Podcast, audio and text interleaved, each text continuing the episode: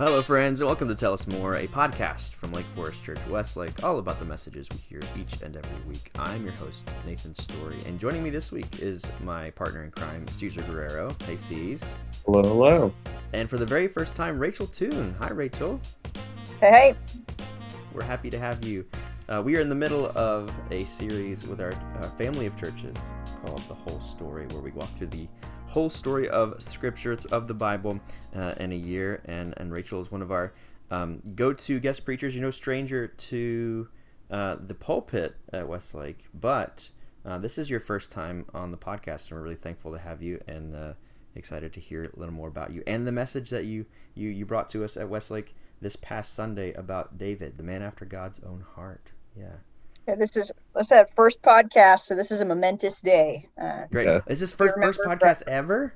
I think, well, definitely with you guys, it might be ever actually. I think, I think this is the one. So we're we're starting strong, Lake Forest. How exciting!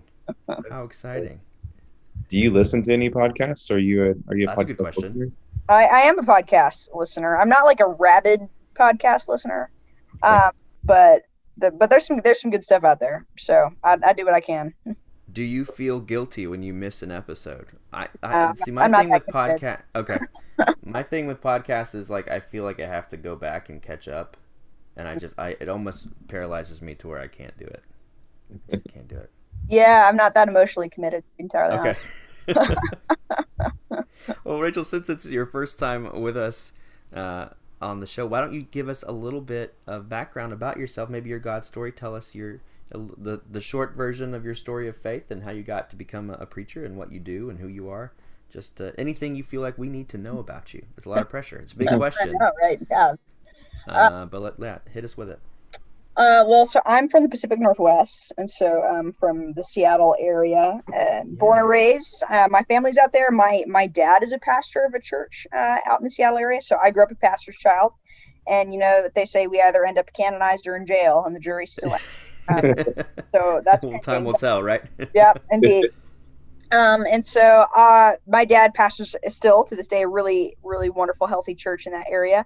Um, but I don't know about you know Carolina churches, but sometimes you know West Coast churches actually have conflict, and it can be hard at times. And so um, when I finished high school, even though I had actually pretty pretty healthy upbringing in, in church life, I was just frustrated and angry and pretty hurt and just kind of an angsty 17 year old. So Hmm. I I stormed off to college and was like, ah, I don't really want to do this church thing. I was still a believer, but I was just I was just angsty about it. And so it was in college though where I sort of accidentally fell into the theology department and actually discovered a real Hmm. passion for it. And I had professors who believed in me. And I remember telling my, my parents that, yeah, I'm, I'll take some classes, but there's no way in hell I'm going to study theology, quote unquote. and then that evolved into eventually, yeah, I'm going to go to seminary, but I'm just going to be a nerd and live in a library basement. And there's, again, in my quote, no way in hell I'm ever going to become a pastor, unquote. um, and of course, the Lord's funny like that. So I went So off. those are famous and last words, aren't they? Those- they those really are. words? Don't say that if there's a thing that you don't want to do. Um, So I ended up in seminary in Boston, and uh, not only did I love that experience, I had a lot of international roommates, which was so cool. But I Oh, yeah. actually became a, a bartender at an Italian jazz bar of all Yes. quote evangelistic atheists unquote, and so that actually kind Wow. of woke up the pastor side of me, where I was like, oh man, I actually really like bringing the gospel gospel to people who don't know it. Um, and, and really kind of inviting them to the life of scripture and the life of the church. And so um, I'll be darned, I turned into a pastor. So it happened. It happened. and I, I believe the first time I heard you speak at Westlake, and a couple years ago, probably now at this point, you talked about this jazz bar. Was there, was there a story about something getting stuck in your hairnet? Oh yeah, right? yeah. The so the, the basement, like none of the building was up to code, and so the basement was really small. And um, there was this fabulous Guatemalan family who who worked who like run the ran the kitchen, but they were all a little bit shorter. Um, and so there was some proportion of kind of distance between like fly traps and and height that was off, and it was it was rough. There's there are many there are many misadventures in the kitchen, but they were all awesome. And that that Guatemalan family actually they were all believers. They were the only believers in the place. So we actually had a cool kind of evangelistic alliance going. That's great. That's amazing. Well, so tell us, uh, for those that don't know, who haven't heard you tell the stories and, and given your background uh, from the pulpit, tell us what you do now. What is your position now? So I am the dean of spiritual formation at Montreat College, which is just a very sparkly way of saying the campus pastor. Um, Okay. So I kind of oversee chapel series. I, I do a lot of preaching. I oversee small groups and Alpha. I help students change tires. Um, I call Apple when their phones break and do any kind of various and sundry spiritual mom duties. I was gonna say, yeah, it's kind of like a, a, a campus mom, right? That's what Yeah, it sounds like. Definitely. I mean, if it tells you anything, we have our big scholarship kind of fundraising dinner tomorrow. Um, I'm emceeing, I'm hosting the the conversation, but I'm also driving the van with all the students in it. So that that pretty well, like I think, embodies kind of my my weird little world, which is very very fun. That is really cool. Amazing. Well, uh, as we mentioned in the intro, you uh, preached for us at Westlake. You you talked about David, who's one of perhaps one of the most interesting guys in the Bible. Uh, so we're going to get into talking about that message a little bit. If you don't mind, Rachel, tell us a little bit of your kind of process when you when you're preparing to speak for a church or for students, whatever it is. What's what's like your process for for for taking apart a passage or whatever it is? How do you go about starting to think about what you have to say, what God's calling you to say to a specific group of people?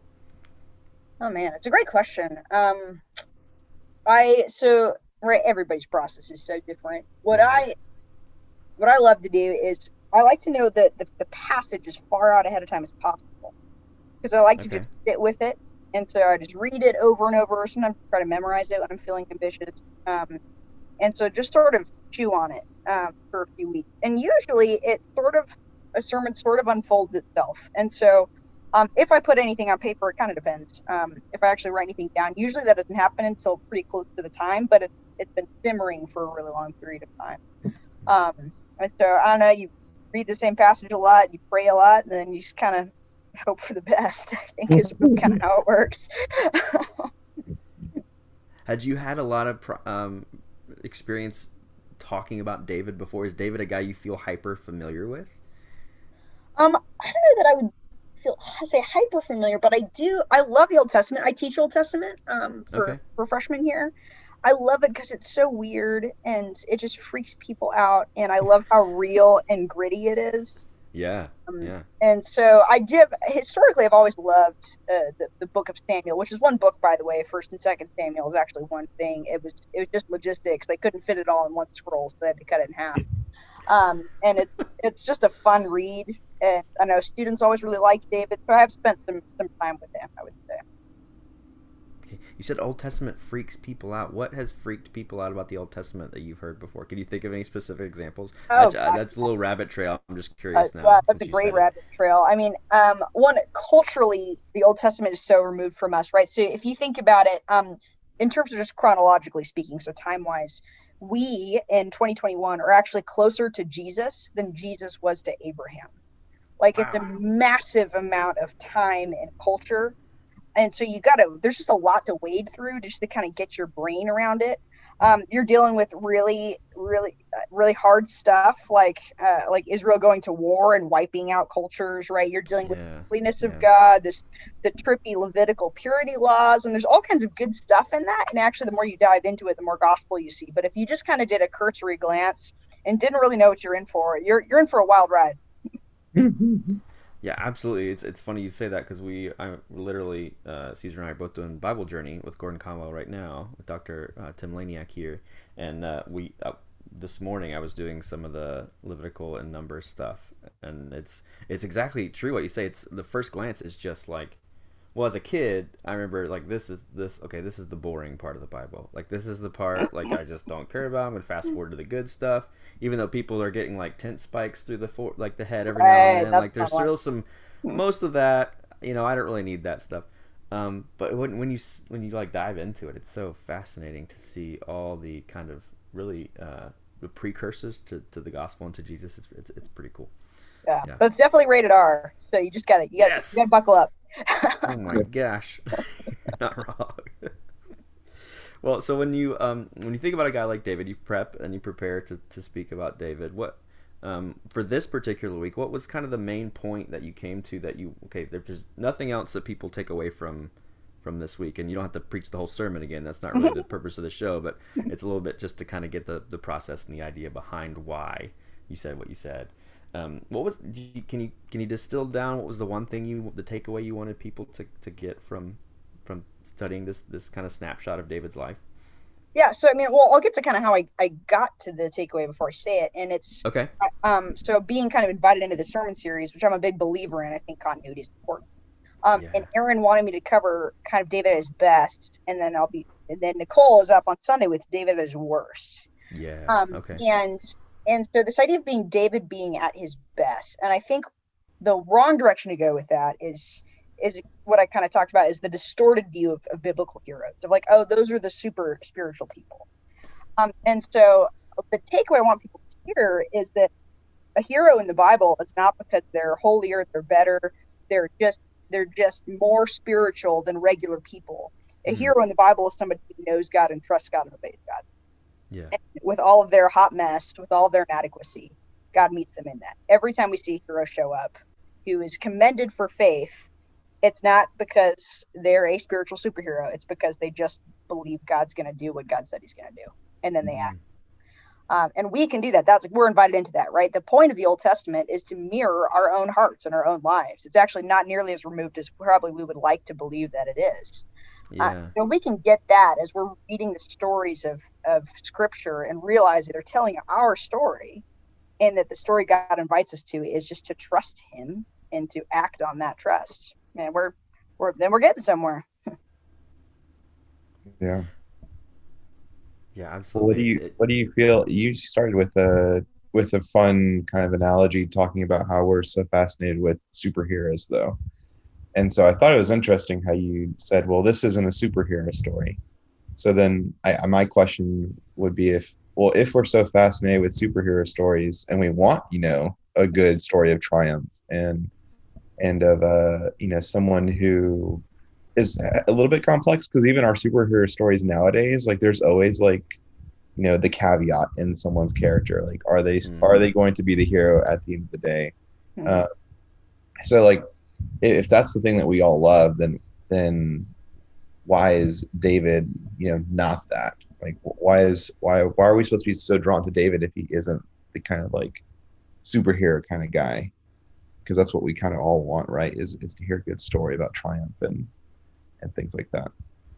Well, I think there's there's a difference between what we want and what we need, and I think what what we think we want is all these these stories of these these people who just kind of blow away expectations and who are noble and good and powerful and never fail. Um, because I think we we theoretically want to be like that. No, we're not what we need are real stories of how people actually work and how God actually brings redemption through that. And so um, you got to give Israel credit, right? Because they're the ones who the, the, the people of Israel gave us the Old Testament, right? That's they're the ones who God kind of first entrusted this this narrative to.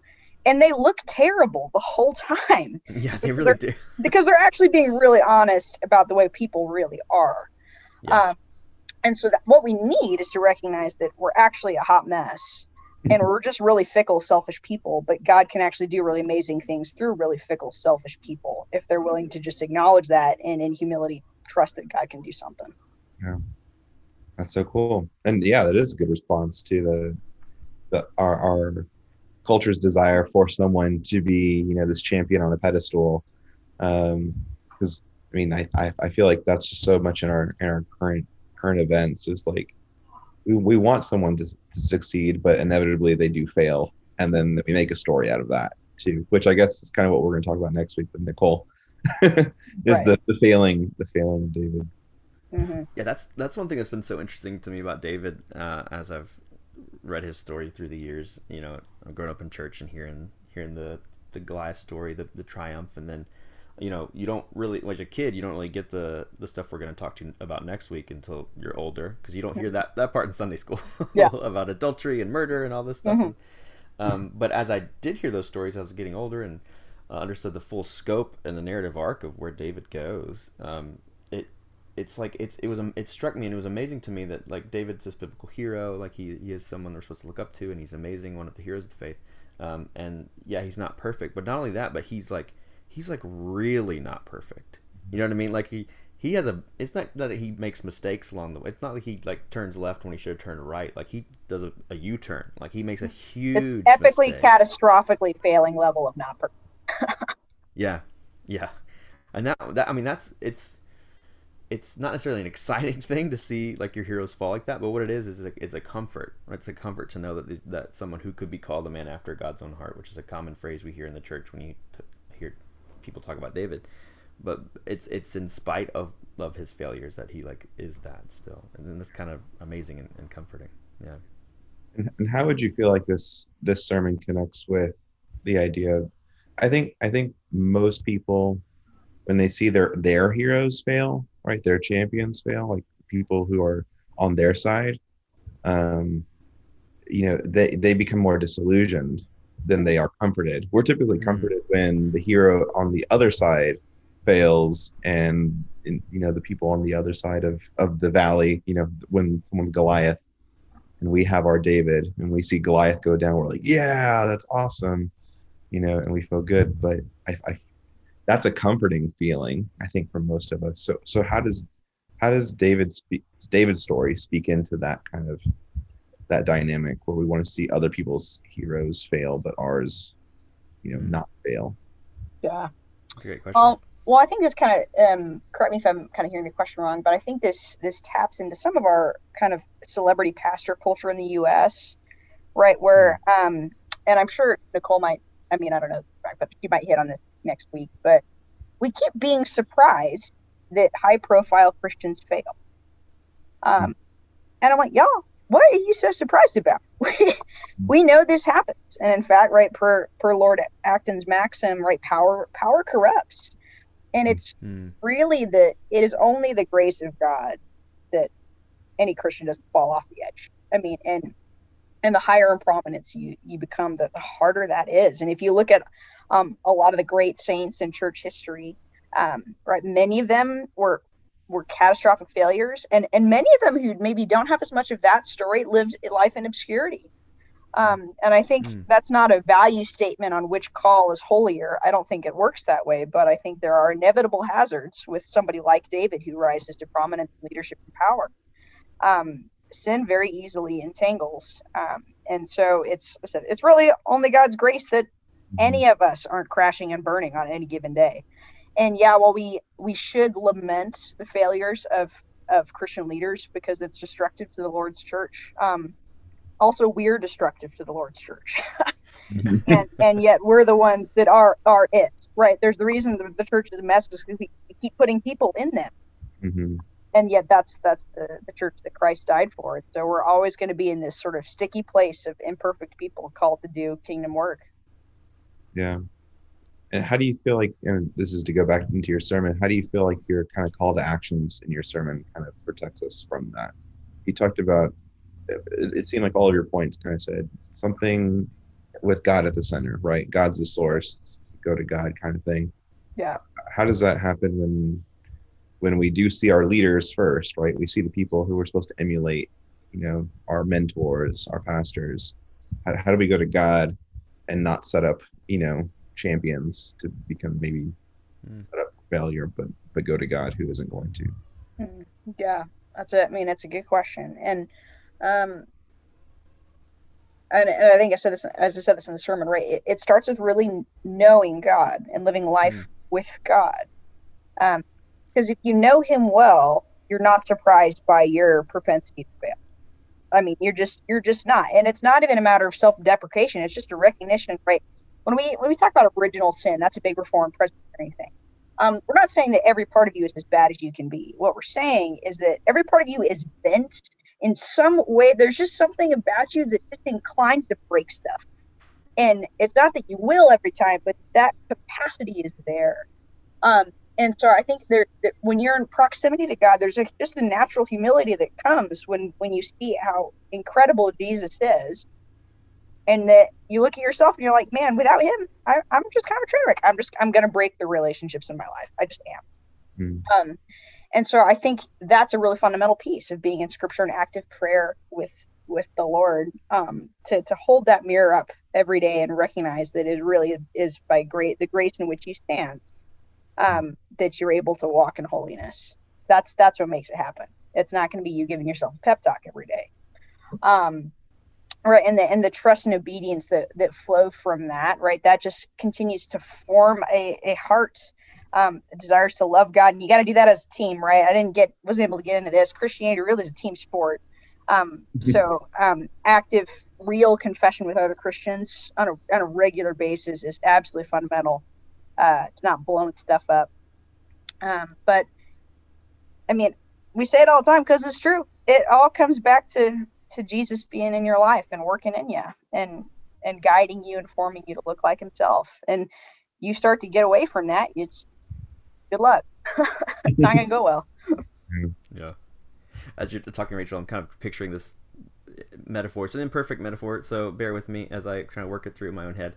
But uh, you know, thinking about a relationship, even if it's familial or if it's even in a, a marriage or whatever it is, you know, say someone commits a crime against you, steals something, and uh, you know, if you're, I feel like in general, if you're a stranger, then you're like you're you're less likely to forgive that a, a, a, stranger of like stealing from you you know? But uh, as you work and form a relationship with someone if someone and maybe the, the stealing is not the best thing to focus on but if someone wrongs you or hurts your feelings let's say that. If a stranger hurts your feelings you're less likely to to like forgive them quickly. But if it's someone uh, that you love or in a relationship with and they hurt your feelings um, it, it might hurt more but at the same time if you practice that forgiveness like if you've practiced that relationship uh, you can kind of put on this uh, useful thing that you've worked on. And I feel like our relationship with God is kind of that same way. If we if we walk alongside Him, then it, it hurts probably His heart and hurts us to think about hurting Him. This is it's it's getting away from me. It's getting away from me. I told you it wasn't perfect, but uh, in a way, but no, I mean, all, all to your point, it, something.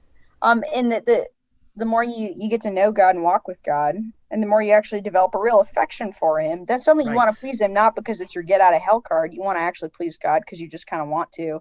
And right that's the pow- most powerful motive. That's why scripture is always about a transformation of the heart because behavior doesn't stick. Um, but a heart yeah. really what really lasts. And how do you change a heart? You you know you get to know somebody. Right that's yeah what... absolutely. Yeah. Thank you for saving that metaphor. You really you. wrapped that up a lot better than I do. this, this is part of my job. I do this for a living, believe it yeah. or not. All I heard was that I can go hit up Nathan's house, take a couple electronics. Yeah, we're friends. I'll forgive you easier. yeah, it was a, it was a weird one. Rachel, you mentioned the team sport thing. Is there anything else from this past weekend that you didn't quite get to? Any other scriptures uh, or anything you so wanted to much. use? There's so much. So we got time. Hit us um, with it so part of it is like so first samuel 17 is the longest chapter in the samuels. Um and okay. it i mean it's it's so carefully crafted. I mean it builds up so well. And i i read a huge chunk of it. We read 18 verses. Yeah. and that's like yeah. a fraction of the chapter. I mean that that's just a little piece of the story. And it just it's painful to one of the hardest things about preaching um the old testament narratives is because they're stories right? So it's not like a lot of times in Paul, yeah. right? You can take Pauline letters little pieces at a time because it builds on itself. Mm-hmm. And so you can kind of work your way pretty slowly and methodically through something like Philippians or Colossians. But when you're preaching a narrative, man, you got to really cover a lot of ground. You got to leave stuff out to kind of get to zoom in on one point. Um, so there's we totally skipped a hilarious conversation David has with his brother, where he he fights with his older brother in front of all these other soldiers. Um, where David is is you know, talk throwing some shade and saying, I'll go fight Goliath. And his brother's like, Look, you little run, you're just here because you want to watch the action and you're ditching your job at home. And they have this whole like family tiff in front of everyone. Um, and if you have siblings, you read that and you're like, oof, yep, done that. Done that, on one yeah. end of that. um, and so it's just so there's just so much reality to this story, and it's just really masterfully told. So it's it's really quite painful. Um, and not to mention, he had I had to totally skip over how David even kind of gets on the track to becoming king, like the when he's declared God to be a man after God's own heart, the anointing where Samuel shows up and chooses him the run to the litter. I mean, that whole scene's yeah. really powerful and yeah. significant. So yeah, I mean, it it pains me to no end to have to just like axe all that, but such is the life of of trying to preach the Bible. Bible's a big book. I don't know if you've noticed, but it, it yeah. I'm just now realizing kind of a. Sorry, go ahead, Cease. I was like, why, why did you go with the Goliath, the Goliath story then? Um, because the the what Aaron asked me to preach was David at his best, and I think that's in a lot of ways the beginning of the best. So, um, one, it's a story everybody. If you've heard any Bible story, you've probably heard that. Yeah. Um, that gets all the press. Um, there, there's so much depth to it. That kicks off his really successful career in politics and in the military, and kind of that starts him on this kingly road. And it's awesome because he's this boss, like sophomore in high school, who throws down with this giant, right? And so um, there's so many other cool stories that are that are lesser known that I actually thought about preaching. Um, but the fact is, if you're trying to just kind of cover the whole of the Bible, then you, you got to hit kind of the highlights and the kind of the pivot points, if you will. And that's really one of the kind of transformational moments in David's life where he goes from, all right, not just a shepherd boy anymore. Now God is moving him into this next season of leadership. Um, and he starts really strong and doesn't stay that way. yeah. This series has been such a gift for us in many ways. A lot of them being what we talked about earlier in the show, which is kind of seeing the Old Testament for the rich, uh, kind of part of God's story that we don't often realize um, and, and our story. Uh, but yeah, one of the challenges I think though has just been this kind of we kind of have to have these training montages a lot of times where it's just like okay, and this happens, this happens, and okay, now we're here because yeah. we actually are trying to tell the whole story. It's yeah. like you know people when you review movies and stuff, you hear about plot holes, and it's like well, if you're if you're really paying attention, you're gonna wonder when, why, and when did we hit fast forward? You know. Yeah. There's some tough the, stuff. The Old Testament, you know why it's long? Is because it's all connected. Like if you pull stuff out, you're you're missing Netflix episodes. I mean, so it's yeah. speaking of the one for the one who feels guilty about skipping a podcast. I mean, that's just kind of the reality of it. You just got to really, really truck through it. Um, but it's all in there for a reason. Like you're, there yeah. really are threads through the whole thing. But yeah, when you preach though, you can't. I can't preach all of First Samuel in one sermon, unfortunately. You'd be sitting there a long time there's some amazing amazing kind of um, allusions to Christ and Joseph's story. We talked about this uh, when we were when Aaron was preaching about Joseph, and I'm just now actually thinking of a parallel I've never noticed before between David and Joseph and how he was kind of that kind of younger, mm-hmm. hotshot person that, and Joseph's brothers were much more critical and even tried to thought about killing the guy. I don't know if David had that struggle with his brother with Jonathan or anything, but um, I hadn't quite thought about that before. There's something interesting about this underdog thread we see in a lot in a few of the old Old Testament stories. That's kind of interesting. Oh yeah, God loves underdogs. I mean, and virtually every significant hero that we see in the Old Testament, um, they are underdogs for one reason or another. They're the youngest. They're they have a they have a rap sheet. They're too old. Like whatever the they're they're a woman or a foreigner. I mean, that's that's the story. Ruth. Um, I mean, yeah, There's all yeah. this whole kind of motley crew of people. And actually, one of the cool things for those of you who want a little bonus homework is go read the first chapter of Matthew, which is the one that everybody skips because it's the list of names. And so oh, everyone's like, this. Oh, lame. Um, but in fact, what that that that list is a roster of all the people who shouldn't be in Jesus's biological family but are. Um, including the epic failure that we're going to see from David. That's actually listed because Jesus makes all things new and he uses all kinds of messed up people because that's the only kind there are, actually. Yeah. Mm. I love that you mentioned that, Rachel. That's one of my favorite things to bring up. I love Matthew 1 and that it's just this kind of uh, best of like screw ups. Yeah. it's and I think that's totally. so beautiful and amazing about what God's heart is for for his people and people in general that um, you know, you're never too far gone, right? Mm-hmm. I mean, the pro- a prostitute in that list. I mean, you, you think yep. about at least of these kind of kind of person. I mean, there's, there's some shady people in that roster. Yeah, it's pretty, pretty pretty amazing. Well, any any closing thoughts for us, Rachel, as we kind of close the book on on this past week and this message on David? Any any uh, last words you'd had for us as we continue through the whole story? Man, I really would, if you get a chance to get go back through and read at least chapter 17 of First Samuel. That's the the full David and Goliath story, but really read First Samuel. It is fun. It's probably, I would say, one of the most fun books of the Bible to read, and just kind of the nature of the narrative. It's the most like Jason Bourne action movie yeah. kind of of book, and I think it's so important to have that kind of context before jumping into what Nicole is going to bring you on Sunday, and to kind of see this whole record that David has, and and the the how that's going to frame um, his failure and then ultimately his redemption in in ours, which is going to come through Jesus. So um, I would read that, and I would also kick around some Psalms. I mean, Yeah. like like David wrote most of them, and it's such a really beautiful glimpse into the heart of somebody who we are we know him as somebody who loved God most, a man after God's own heart, and he's got all kinds of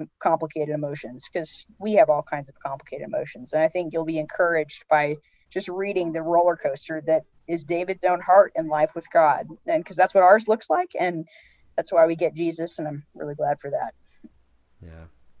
Well, folks, that is all the time we have for this week's episode of Tell Us More. I want to thank Caesar for joining us and thank Rachel Toone for being here as our guest, for preaching for us and unpacking the sermon for us. Thank you so much, Rachel. Been awesome. Thanks for having me. I love being with you guys. Always love every chance I get to come hang out with Lake Forest. It just does my soul all kinds of good. So thanks for having me. Thank me. you. Likewise, likewise. Well, friends, join us next time when we ask those ministering to us to tell us more. All right. Goodbye.